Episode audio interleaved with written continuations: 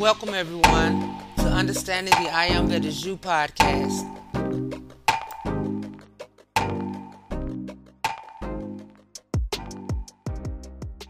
Yay! Hey everybody, it's your girl Wynn Ruffin, and I pray all is well with everyone, and your hearts and minds are full of love, joy, and compassion for everyone everywhere, all over the world and for the many who may find it hard to love others for whatever reasons, remember that love is our essence, the core of our being, even though we may sometimes forget. And we don't have to receive it to be it, neither should we be disappointed if it is not reciprocated. For the rewards and accolades in this world are transitory, but the divine blessings of our mighty I Am presence we move in love are eternal. Amen. Give thanks and praises for love and life. And y'all be loved.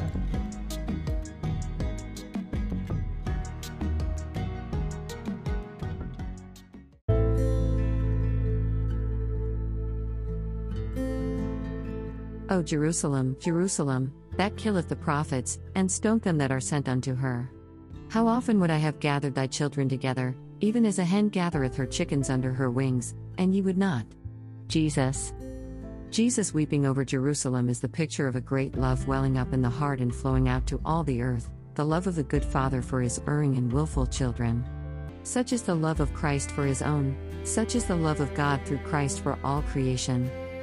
We may talk about the wisdom of God, but the love of God must be felt in the heart. It cannot be described, and one who has not felt it can have no concept of it from the descriptions of others.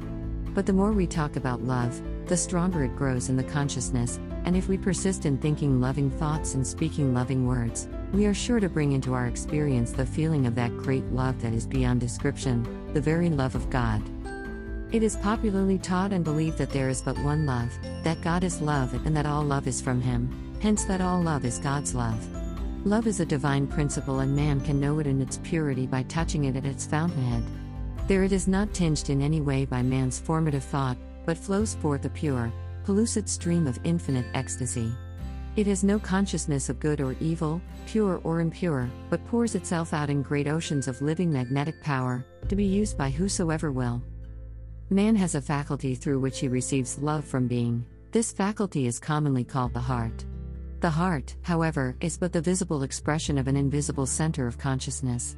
Sense discerns that man has a heart, but soul discerns an inner faculty in man through which he may express an attribute of being.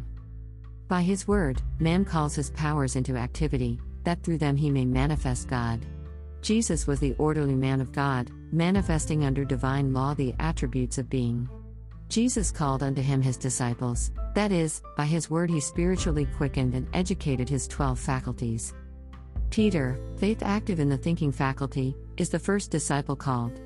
Peter is the rock foundation of that consciousness which is the Church of Christ. You will find that the character of your whole consciousness depends upon how you think. You may have great love, but unless you guide it with right thoughts, it will not build up a harmonious consciousness. Love poured through the heart of a mother who has fear in her thought shatters the body of a delicate child. The thinker must be strong and sure in his grasp of right thoughts. The second disciple is Andrew, brother to Peter, he represents strength. James represents judgment, discrimination, the faculty that chooses the good and eschews the evil. This faculty must be brought out before love in its fullness is safe in the life of man. Love is not will and volition, except as they are infused into it by the other faculties. John is love, and he leaned on the Master's bosom. This is to symbolize the innocence, tenderness, and dependence of love.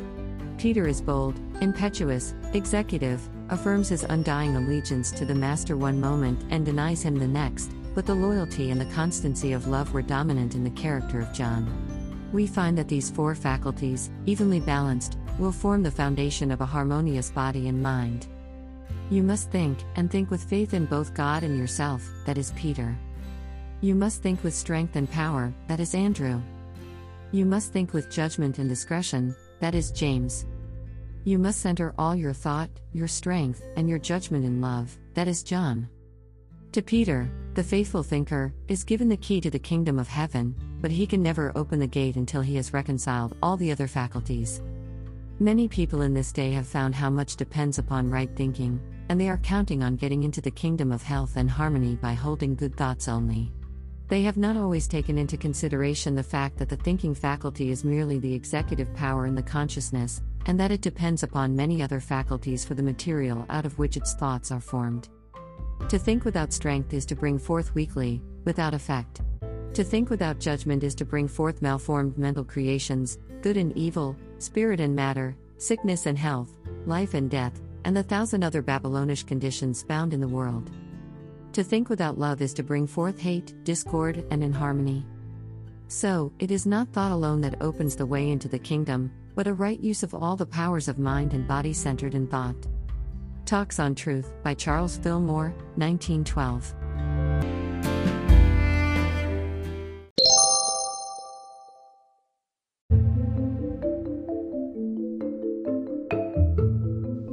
Isis Unveiled, Chapter 15.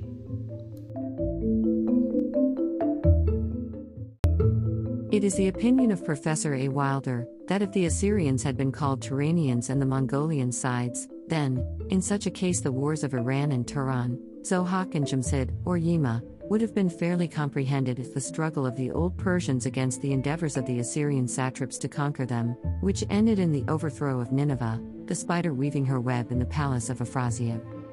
The Turanian of Professor Muller and his school, adds our correspondent, was evidently the savage and nomadic Caucasian, out of whom the Hamite or Ethiopian builders come, then the Shemites, perhaps a hybrid of Hamite and Aryan, and lastly the Aryan, Median, Persian, Hindu, and later, the Gothic and Slavic peoples of Europe. He supposes the Celt to have been a hybrid, analogous to the Assyrians, between the Aryan invaders of Europe and the Iberic, probably Ethiopic, population of Europe. In such a case, he must admit the possibility of our assertion that the Akkadians were a tribe of the earliest Hindus.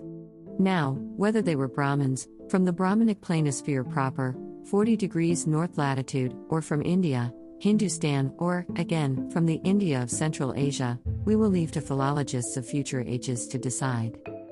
An opinion which with us amounts to certitude, demonstrated by an inductive method of our own, which we are afraid will be, but little appreciated by the orthodox methods of modern science, is based on what will appear to the latter, merely circumstantial evidence. For years, we have repeatedly noticed that the same esoteric truths were expressed in identical symbols and allegories in countries between which there had never been traced any historical affiliation. We have found the Jewish Kabbalah and the Bible repeating the Babylonian myths, and the Oriental and Chaldean allegories, given in form and substance in the oldest manuscripts of the Siamese Talapoin, monks, and in the popular but oldest traditions of Ceylon. H. P. Blavatsky. In the latter place, we have an old and valued acquaintance whom we have also met in other parts of the globe, a Pali scholar, and a native Sinhalese, who has in his possession a curious palm leaf, to which, by chemical processes, a time proof durability has been given, and an enormous conch, or rather one half of a conch, for it has been split in two.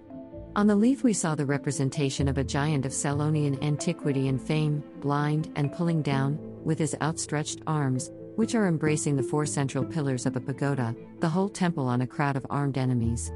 His hair is long and reaches nearly to the ground.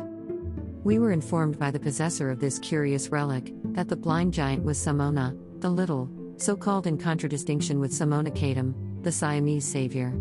Moreover, the Pali legend, in as important particulars, corresponds with that of the biblical Samson. The shell bore upon its pearly surface a pictorial engraving, divided in two compartments, and the workmanship was far more artistic, as to conception and execution, than the crucifixes and other religious trinkets carved out of the same material in our days, at Jaffa in Jerusalem. In the first panel is represented Shiva, with all his Hindu attributes, sacrificing his son, whether the only begotten or one of many, we never stop to inquire. The victim is laid on a funeral pile, and the father is hovering in the air over him, with an uplifted weapon ready to strike but the god's face is turned toward a jungle in which a rhinoceros has deeply buried its horn in a huge tree and is unable to extricate it. The adjoining panel, or division, represents the same rhinoceros on the pile with the weapon plunged in its side, and the intended victim, Shiva's son, free, and helping the god to kindle a fire upon the sacrificial altar. Now, we have but to remember that Shiva and the Palestinian Baal or Moloch and Saturn are identical, that Abraham is held until the present day by the Mohammedan Arabs as Saturn and the Kaaba, that Abraham and Israel were names of Saturn, and that Sanchoniathon tells us that Saturn offered his only begotten son as a sacrifice to his father Ouranos, and even circumcised himself and forced all his household and allies to do the same, to trace unerringly the biblical myth to its source. But this source is neither Phoenician, nor Chaldean, it is purely Indian, and the original of it may be found in the Mahabharata. But, whether Brahmanical or Buddhistical, it must certainly be much older than the Jewish Pentateuch, as compiled by Ezra after the Babylonian captivity, and revised by the rabbis of the Great Synagogue.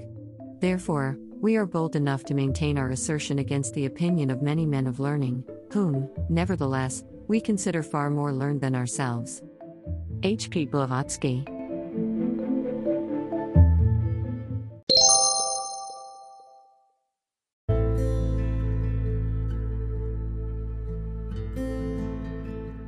The I Am Discourses, Volume 14.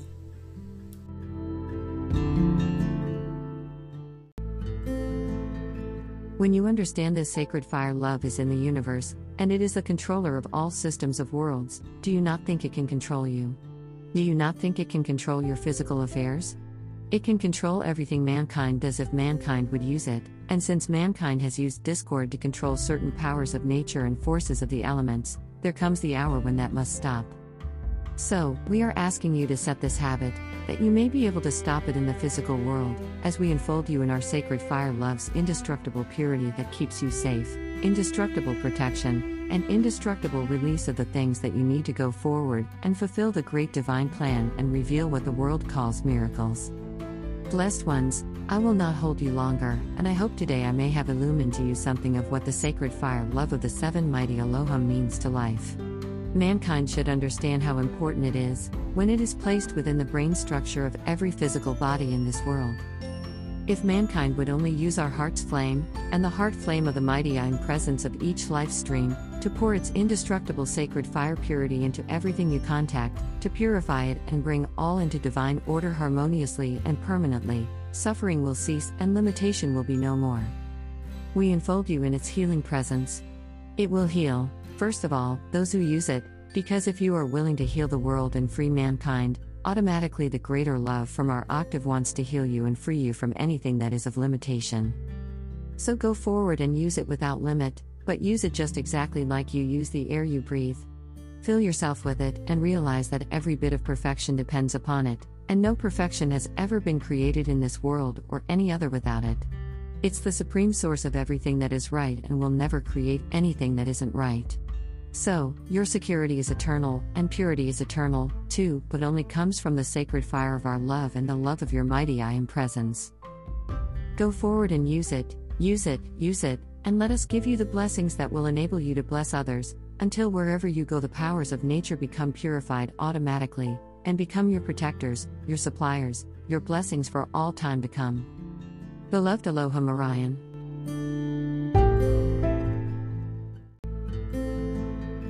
These things have been placed in this world by the great cosmic law, and the great cosmic law of manifestation everywhere in interstellar space is the sacred fire love of indestructible purity. Use it. Use it. Use it and set all life free wherever you abide. Send it forth everywhere that discord seems to be, and the more you use it, the more you become it, and the more you use it, the more invincible you become, and the more you use it, the more you raise into our perfection for eternity.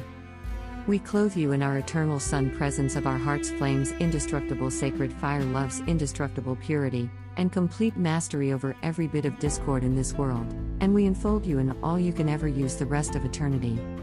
Call your beloved I am presence into action to make you remember to use it, and then set the rest of life free wherever you abide. Know what it means to live in the world of the Ascended Master's sacred fire love's indestructible purity and victory without limit for eternity, which forever prevents all wrong. We clothe you in the victory and protection of eternity, and the peace for which you have called becomes your reality in your Sun presence, to forever abide within its glory. Thank you, with all my heart. Beloved Elohim Orion.